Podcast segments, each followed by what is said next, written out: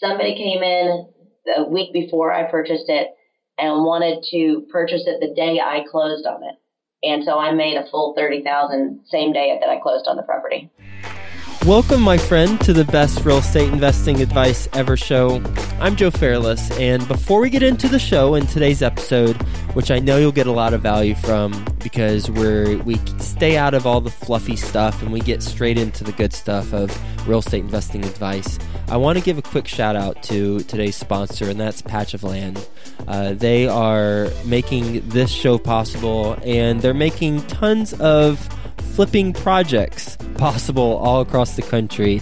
If you don't know about Patch of Land, then they are the number one company to go to for uh, projects that you're flipping. Uh, because they have all the money available right now. Um, once you get approved for your your deal and yourself as a sponsor or a borrower, um, you're going to be funded by them, and then they go raise the money through their crowdfunding platform. So you don't have to worry about all that. They'll take care of the the money and the funding for you. You just have to worry about making sure your projects projects a success. Uh, they've got something really cool for you. So, um, if you are just learning about crowdfunding, uh, they've come up with a guide. It's called the Top 10 Crowdfunding Questions Guide. And they're all the, the questions that you might be asking yourself. And they're all the answers. They don't leave you hanging. They got answers too. All the answers to those, those 10 crowdfunding questions. So you can go to patchofland.com forward slash best ever and get that guide. Uh, and if you think you know everything about crowdfunding, I'd check this guide out just in case because there are some interesting aspects that you'll learn. So go to patchofland.com forward slash best ever and get that guide. Best ever listeners, how's it going? Welcome to the best real estate investing advice ever show. I'm Joe Fairless, and this is a show all about getting the best real estate investing advice ever, cutting out all of that fluffy stuff, and uh, getting straight to the insights that help you move your real estate investing business forward. We've talked to all sorts of successful real estate investors from Barbara Corcoran, who our, uh, our guest today has a friendship with. We'll talk a little bit about that to Robert Kiyosaki, to um, really just the, the, top of the top and the best of the best real estate investors out there. And I'm pleased to speak to today Amanda Howard and have her on the show. How you doing, Amanda? I'm doing great, Jill. Nice to have you on the show. And uh, Amanda is joining us from Huntsville, Alabama, where she is the founder and CEO of Amanda Howard Real Estate. And she and her team served 517 families in 2014, ranking them the number one team in Alabama, according to a report by the Wall Street Journal. And she's a CEO coach with Corcoran Consulting. Um, thus, the the Barbara Corcoran tie-in that I was mentioning earlier. And I was just on your website, uh, which is AmandaHowardRealEstate.com and I was watching a video where Barbara was was giving you props and saying if you're buying property in Huntsville, Alabama, you've got to buy from Amanda Howard. So that, that's pretty cool to see. Thanks. And the funny thing is, actually, Barbara Corcoran and Corcoran Coaching and Consulting are not, they're two different individuals, which I was confused about it when I first met them as well. you know, wow. it doesn't sound like a common name, but hey, they're both pretty high up in advising people on real estate, both of them. Not even related? No, Not even like Bob third cousins or Brenda Corcoran. And I was like, Barbara Corcoran, I'm sorry. And the funny thing is his wife is Brenda as well, so just to make it even more confusing. oh my gosh. What do you do as a CEO coach of this imposter Corcoran consulting? I'm kidding about the imposter part, but what what is that exactly? What they do is they help real estate teams or individuals in whatever they want to do for the level they have me in of coaching is there's groups or teams that they get pretty good at what they're doing, but they still don't know how to run their business as a business because they've just been independent agents or contractors for so long. And so Bob has me go in and help certain groups that are ready for that transition. They've now grown enough that they need a structure away from it being a team into an actual corporation and start running it as a CEO. Got it. Okay. And in addition to all of that, she also invests in residential, primarily residential real estate, but then she's recently started I think you said dabble, but when you buy a commercial property that's 11,000 square feet, I wouldn't consider that dabbling. I don't know if you said dabble, but I like, I it was something close dabble. to dabble. Yeah, I think you might have said dabble. That was valid. I shouldn't have said that. well, we're we're going to talk about that too, and your investing experience and career, and and your advice and all that good stuff. But before we do that, really quick, non real estate related, but interesting about Amanda. She has been married for 21 purely blissful years, right? Every one That's of those correct. days, yeah, days, minutes, seconds have been just pure bliss. But you've been married 21 years. Congratulations. And you have two girls who are 11 and 13. So congrats on that too. Thank you. Well, Amanda, with that being said, now that we've kind of set the foundation for the best ever listeners, do you want to give the best ever listeners a little bit more about your background and what you're focused on right now? Sure. My background as you said, it is in real estate. I, what I did is I started in Chicago, um, decided I wanted to get my real estate license, but really was only there a couple years. So it was enough to get my license and start going to classes, additional courses and training sessions that helped me get a really strong foundation and understanding of real estate before I was able to dive into it too deep. We then were transferred to Jupiter, Florida, which is our hometown, my husband's and my hometown. We moved back there for another 12 months and we're able to I got my broker's license in Florida because I, you know, what else was I going to do? Jumped right back into real estate and then started to actually work with some investors right away, even though my plan was just to stay in residential real estate. So I did help residential real estate purchasers and sellers, but I did have investor clients pretty quick and I really enjoyed working with them. However, like I said, I was only there for 12 months and then we picked up and moved with my, at that time, two month old and two year old to Huntsville, Alabama. And so I got my broker's license here in Huntsville. And we didn't know anyone here in this area. And very quickly, um, just with sheer determination, and I am horrible at being a stay at home mom, I was in the car constantly beating the streets, knocking on everyone's doors, seeing what I could obtain to to make some money and, and gain my career or cement my foundation here. And after uh, my second year of being here, I had sold in that second year 72 homes. I was doing that myself. My husband joined me to start working on the back end systems of helping me actually have systems, create databases, my website, and put together programs that would help me better maintain our clientele. And Candy, who is still actually with me today, I think you met her or spoke with her a couple times she was my first employee and she was starting as, as assisting me. And we grew from there. That was in 2005 and it, it just took off so that in 2009 we, well, 2008, I take a step back. We were doing with, at that time, five agents. We were doing 70% of the entire office's business out of 94 agents. So we realized we had to take a step out of that office and start our own, which is where we started Amanda Howard Real Estate in November of 2009. And then here we are today. It's been about six years.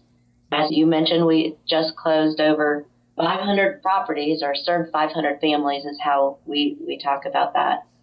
And we've been able to, what I did is, that is different from everyone else here in, in our area, where most companies are broker centric companies which means you just have as many agents as you can, understanding based off of numbers, P&Ls. If every head or every agent is valued at three to five closings, which the average agent is, then some need 70 agents in their office to make sense, and others need 200 in their office to be able to start making turning a profit. With my model, uh, we chose to go a completely different route. I wanted it to be a team centric company which means I brought in all the leads and I had all the extremely well trained support team. And so I would only take the best of the best in our agents, train them with, we have coaching for them three to four days a week. And their, our average agent in our office sells 28 homes a year. And so because of that, we don't have the challenges other agents do where, you know, you, they may run into legal issues if they're not as well trained, as well as they're all very profitable. And it's made us one of the fastest growing companies well, I guess we are the fastest growing company in Alabama when it comes to real estate teams. We just made the number one list. So we're number one in Alabama and the number four in the nation, but I think it's 42. Candy was in earshot. We're number 42 in the nation. Congratulations on that. And I think there's two different paths that I'd like to take with this conversation based on your experience and what you've said so far. One is how, after moving to Huntsville, you're able to close on 72 homes the second year. And then separately, I'd like to talk about your investing experience and the single family homes that you invest in and the commercial stuff. So, first, let's talk about the meteoric rise that you had. You said you didn't know anybody in Huntsville, Alabama. Correct. And you were in your car constantly, beating the streets, as you said. And then the second year, I mean, 72 homes a year. I did the math on my calculator, on my, my phone calculator while you were talking. That's 20, that's closing a home every 20 days. Yes. In the second year of being in a city that where you didn't know anybody, specifically, how did you do that? That was by being just an idiot that didn't know any better of what I shouldn't be doing. Uh, because though I did go through a bunch of real estate classes, the funny thing is when I moved here to Huntsville, Alabama, it's a good old boy club, which I was not aware of. And I was not allowed to participate in the board activities because I was a newbie and they really didn't want me in, around. So I just did what I knew that I needed to do from all the past classes. Every class I went to, Brian Buffini, if you go to any of them, they say, go out and talk to everyone you know. You need to speak to 10 to 20 people a day.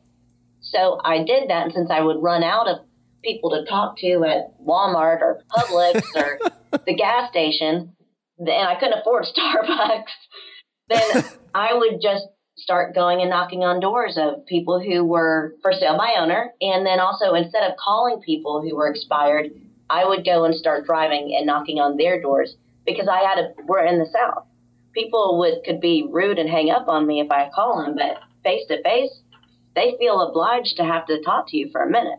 Let's talk about the Walmart and Publix thing.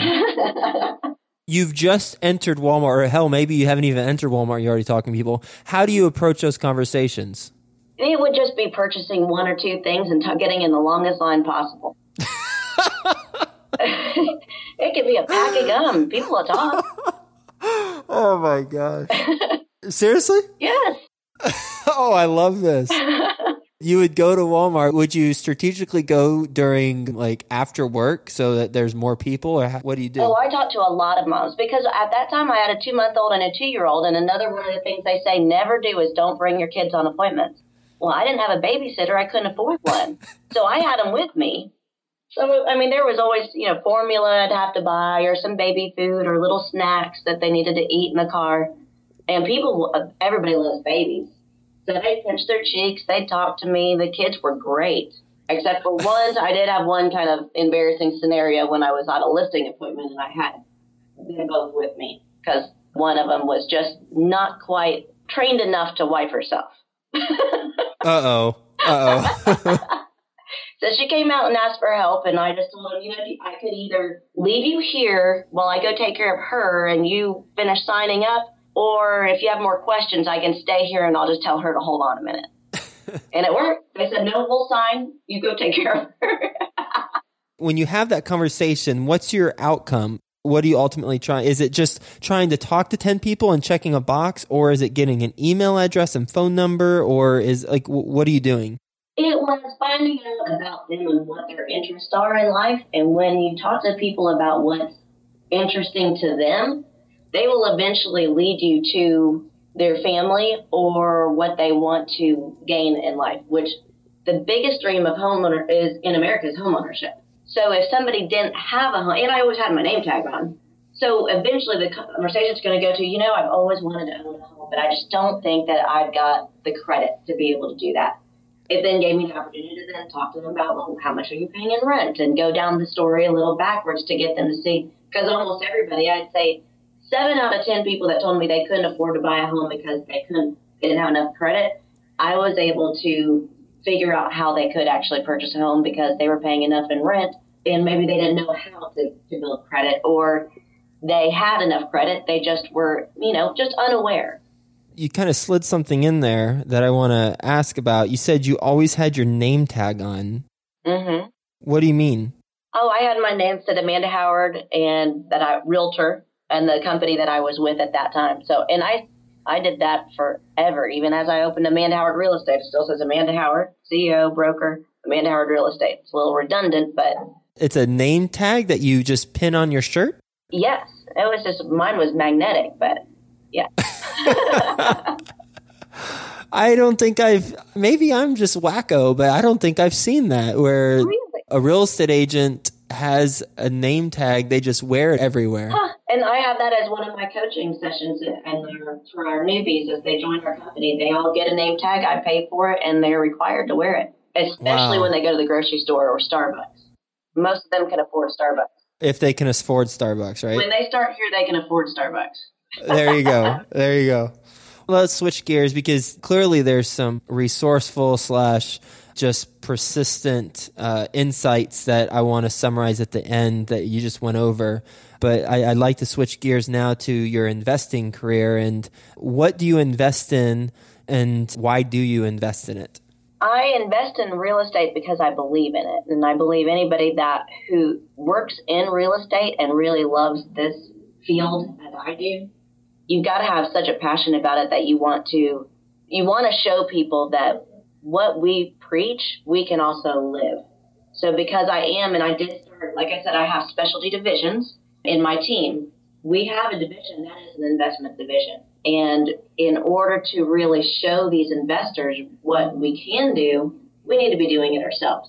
So several agents in my company, and I also encourage that for them, is I will help them invest if they if they're scared and don't really know how but I will even partner with it on their first property just to get them started on that investing.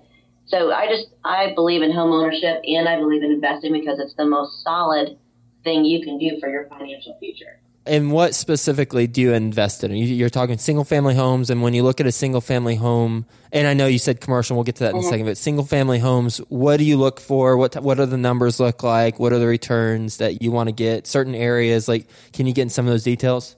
Yes, we for I like residential. We do invest in some condos, but in this area, this marketplace, they don't uh, convert very well. So I know when I was in Chicago for a little while in Florida, though I didn't invest in them personally, condos and townhouses did great. They just don't in my marketplace. So I mainly focus on residential, especially for somebody who is just starting their portfolio. I want them only focused on residential single family. So then what I'm looking for on ROI is that I want 15 to 25%. That's what I was really looking for on our returns. How are you doing based on what you're looking for? We're doing fantastic. Are you talking about how am I running the numbers or? Yep. We look at, well, I, I run the numbers as an unappraised value, see what the home is going to be able to sell for. And then one of my tips for your best ever listeners is always make your money on the purchase. So that's something I believe, and that's something I teach all of our agents as well as our clients. Is when you're buying, you have to have a good plan set in place and know that if you know the actual value, what you can sell this property for, with the it in mind that you want to beat out the competition, so you want to be a couple dollars less per square foot than the competition, then work that backwards. So I will start with 25% backed out uh, below fair market value and then back out my closing costs for both when I purchase as well as when I sell. And then if those numbers all make sense and I make that offer, people jump on it and take it. And I know that then I can put whatever's needed. I already have an idea because then again, you always have to have people you use on a regular basis, or you need to call in some good qualified contractors depending what level you're at and then so that way you know how much money you need to be putting into it. But most of the time with my properties, I'll go in and I'll just say, you know, I know right off the bat I need ten thousand dollars to make this house or property flip quick, and so I can run the numbers myself. So, are you buying and holding, or are you uh, flipping, or are you doing a combination?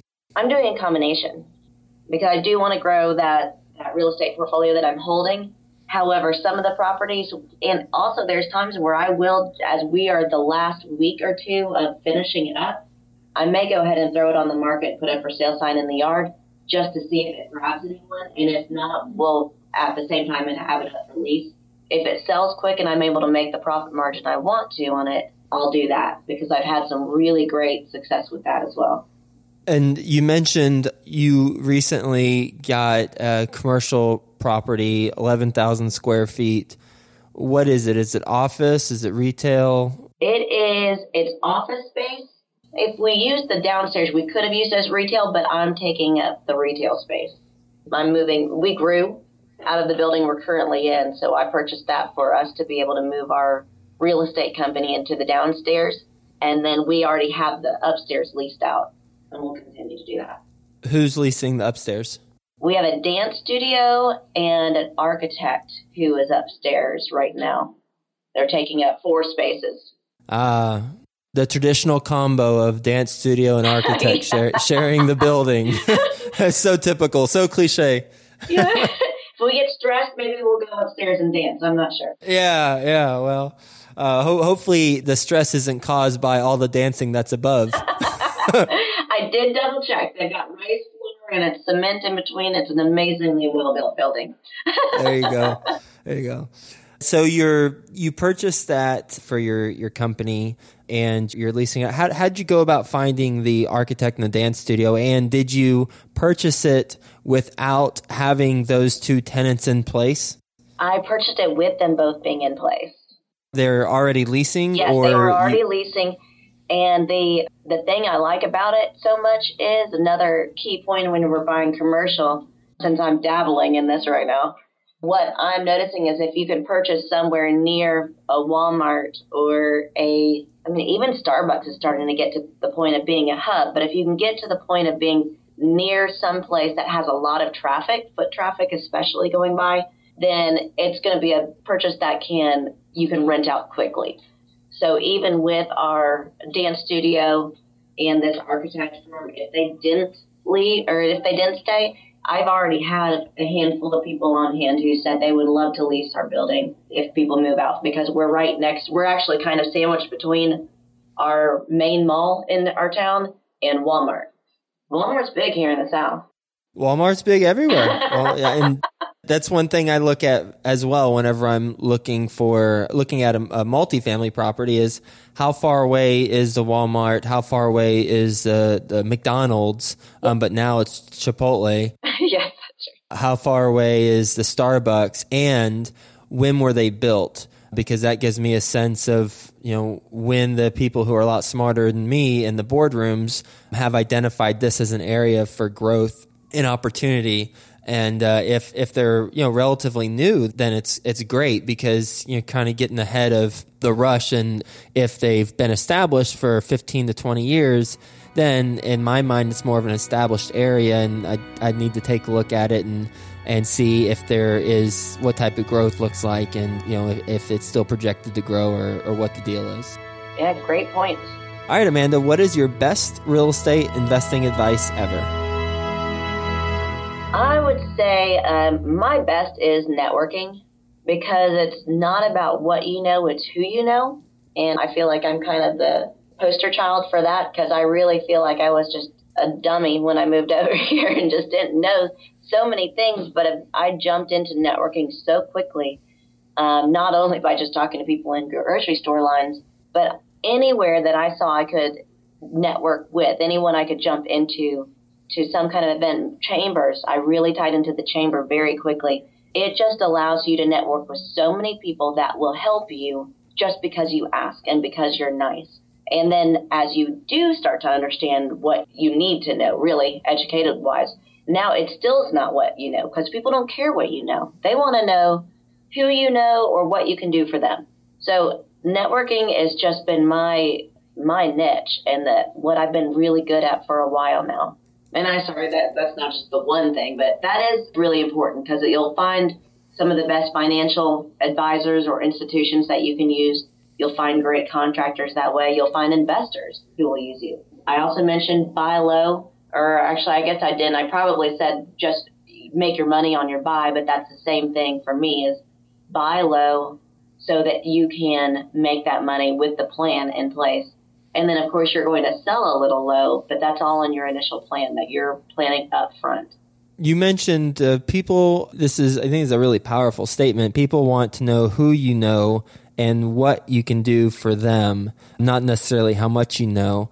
I agree with that. And when you're meeting people for the first time at in this case or in the case when you first came to Huntsville and you tied into the Chamber of Commerce quickly and you're meeting the, the people at Walmart or Publix or wherever mm-hmm. how are you able to identify what you can do for them other than helping them buy a home or sell a home or is that the main direction that you you send them down or that you take them down with your value proposition when I first started, that was the main value proposition because that was the only, well, I take that back. That was not the only thing, but it was always based around real estate because I couldn't uh, offer advice with credit repair or how to build credit properly. I could advise them of how to even start credit. Some of them didn't know how to actually gain any kind of good credit. I helped with staging, how to get the house ready. I offered free advice for for sale by owners, even on what to do to protect themselves and how to stage the exterior of the home as well as the interior of the home, with the opportunity that they would interview me when they got sick of dealing with the crap we all know that they would have to deal with. And so that was my initial proposition, and which was quite a bit. It, that was a lot of offerings for many people that opened all those doors for me. Sure. Then, absolutely. As I got to know people and very quickly became known as the local expert, I started going on the radio and I was asked to do different things because I was sincerely looking to help other people. They in turn started helping me as well, get my foot in many, many doors that were great for me. And because I knew them, it just continued to, to go on as I knew more people. They made need a connection for they're relocating here and they didn't know somebody in the marketing industry and they had a spouse who was in the marketing industry. So I would happen to know all the people who had really great marketing companies in town because I was so tightly involved with the chamber. And so I was able to help them get a foothold in or meet the right people. And that happened in so many circumstances. That probably ended up being my next niche was able to just connect people to people they needed to know or say they had Down syndrome children and they needed to know where a place was that they could go for a special ed school and be able to network with other parents who have children with handicaps. So you just never know where that path's going to take you. It just keeps developing. Have you read the book How to Be a Power Connector by Judy Robinett? Oh, I've not. I didn't write that down. Yeah, well, you're living and breathing it, but you might pick up a couple more tips. She's been a guest on the show. It was voted, or I don't know about voted, but it was recognized as the top business book of 2014 and she talks about how to reach the unreachables and basically how to give first, similar to your philosophy. And Bob Burg has also been a guest on the show. He wrote the book, The Go Giver, and it's just a, a very similar philosophy. You'd enjoy both of those. Oh, thank you. I took those down. All right. Well, you ready for the best ever lightning round? Sure. Okay. First, a quick word from our best ever partners. Crowdfunding. You've heard about it. Now it's time for you to learn about it. Our best ever sponsor today, Patch of Land, they're the leading expert in the crowdfunding space, and they've got all the answers to all of your crowdfunding questions. Go to patchofland.com forward slash best ever and get your copy of the top 10 answers to the top 10 crowdfunding questions. That's P A T C H O F L A N D dot com forward slash best ever. Amanda, what's the best ever book you've read? Speaking of books. Uh, the Compound Effect by Darren Hardy is by far my favorite. I keep reading it over and over again. But I, a tie is Just Listen by Mark Goulston. Um, it really helped me in negotiating and understanding people's needs, what they needed to hear. Actually, it's how they needed to be heard. Best ever personal growth experience and what'd you learn from it? That would be moving here to Huntsville, a place that I did not know anyone. And I had just never met so many people who told me I couldn't do what I was doing. And so it just it gave me more drive because I'm just one of those people that tells me if, if they tell me I can't do something, I'm certainly going to do it to show them wrong.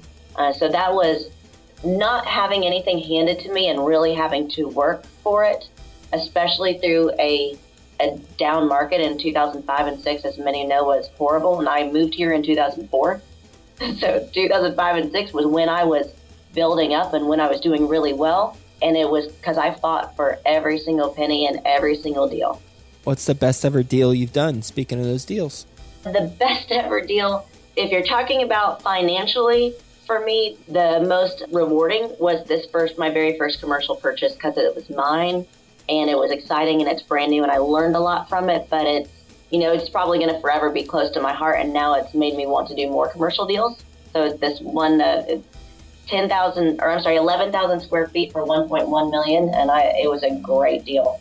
But if it's best ever financial, like something I made turned over, we've had a couple really close ones, but the best one was that I purchased a house, planned on just doing a reface to it, uplift, or I call it a facelift on it. I knew I was going to make. I had a potential of thirty thousand, but I was really in my mind thinking probably twenty five, based off of closing costs and maybe holding costs a little bit. Somebody came in the week before I purchased it and wanted to purchase it the day I closed on it, and so I made a full thirty thousand same day that I closed on the property. Oh, that's beautiful. Yeah without having to lift a finger other than to sign the Yeah. contract, right? Yeah. That's great. It was stayed in the same room and just signed two sets of papers. Deal. Best ever project you're most excited about right now? It is for sure this commercial building. Having something that's my own since I just, you know, when I've opened my own real estate company, I was scared. Didn't think I could do it or was nervous about, you know, will I? I always believed I could do it, but you have that nagging feeling in the back of you of, am I doing the right thing? And I have all these people relying on me. So to have it to the point that we're so successful that we're able to be debt free, purchase our first building, and be able to go in and I get to decorate it with my own style and my own spin on it and create what I want on technology, which we're bringing a lot of new technology to this this marketplace. I'm really excited about that. So I'm very passionate about that, and I'm loving arguing with the contractors, saying, "You can't do that. We don't do cement sinks in Huntsville, Alabama." Oh, come on. yes, you do. You, we will. We will be the first ones, but believe me, Nashville, Tampa, everybody else has cement sinks. so I'm having a lot of fun with that. I heard you say debt free. Does that mean that you didn't put financing on this? Or that you were at a place where you were able to finance it based on your debt free nature? we were able to finance this we do have debt on but i consider it positive debt yes we had our real estate company to the point of being debt free three years ago so we were just you know we accrue the the monthly debt with all of our service systems but pay them off at the end of every month so that was pretty exciting that for the last three years we've been a debt free company uh, now we have the building but because of the lease amount that we're paying right now once we're able to take air get rid of the lease move into the building, it's going to be phenomenal for our profit and loss statements. And how does that work from a entity structure standpoint? Do you own the building or does the company own the building and pay rent to itself or does the company pay rent to you as the owner? How does that work? We have a separate LLC for the holding of the commercial building as an investment. So, and then my company, AHRE, is going to pay rent to that LLC. Got it. What's the best ever way you like to give back? I like to give back to local charities. The biggest ones that are, are just close to my heart, just because we just I dealt with them in the last couple of days, is a National Children's Advocacy Center. It was started here in Madison County, but it does go nationally. It takes care of um, children who have been subject to child abuse, as well as our local servicemen and women with our police officers, our firefighters, our military. We're constantly wanting to do what we can to support them, thank them for all that they're doing for us. And then, of course, there's the local schools and, and other local charities. We probably are contributing, I was going to say once a month, but really it's probably every couple weeks. There is somebody who needs something that we're giving to. Oh, and there was a home that was, if somebody loses their home, I think that stops our entire office. And that did, we did have a family who whose home burnt down a couple weeks ago, and everybody's been gathering what they can to to just send them clothes, food, and right now cash, just so that they can get those necessities put together. Out of all of your experience, what is the biggest mistake you've made in real estate? There's really two that were that just hit me immediately. The first one is read the contracts very, very carefully and make sure you're thinking of everything you can possibly that could come up. One thing I recently did have just a, uh, just this past month was purchased a home that had tenants in it, and they had a property management company, but I have my own property management company. I thankfully I wanted them to release the deposits over to me, and all that happened at the closing table was not brought up ahead of time. That should have, because the, depending on your state, there's laws that say you can or cannot do things like that. So in our state of Alabama, the tenants couldn't just sign over that deposit to me so that I could manage the property. It had to go to another property management company, which then is an added expense.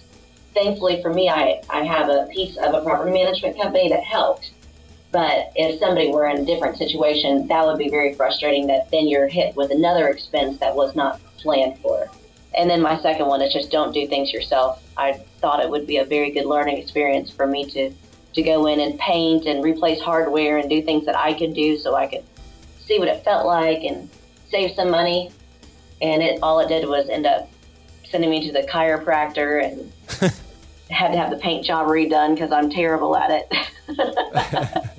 I'll never forget whenever my brother um, asked me to help him sand his wood floors, and they oh. bought a like an industrial sander or po- I don't really really even know like a polisher or sander, but it looks like a gigantic rectangle that you just move across the floor and it's like half as tall as I am. And me with I had a, a lawn care company whenever I was in high school. It's called J and J Lawns. Me and my buddy Jeff, Joe and Jeff, J and J Lawns, and I just I approach the sanding like I did mowing. I just do it in sections, yeah. and I would just do, I would just I would just do like certain rectangles and triangles, and I just section off each part of the the floor.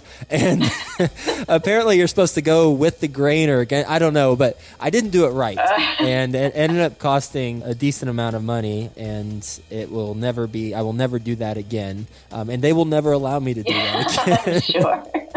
So I, I hear you on that. no, just hire the professionals. Just hire the professionals. And Amanda, lastly, what's the best ever place to reach you? They can visit us online at amandahowardrealestate.com or they can give us a call at 256 799 9000.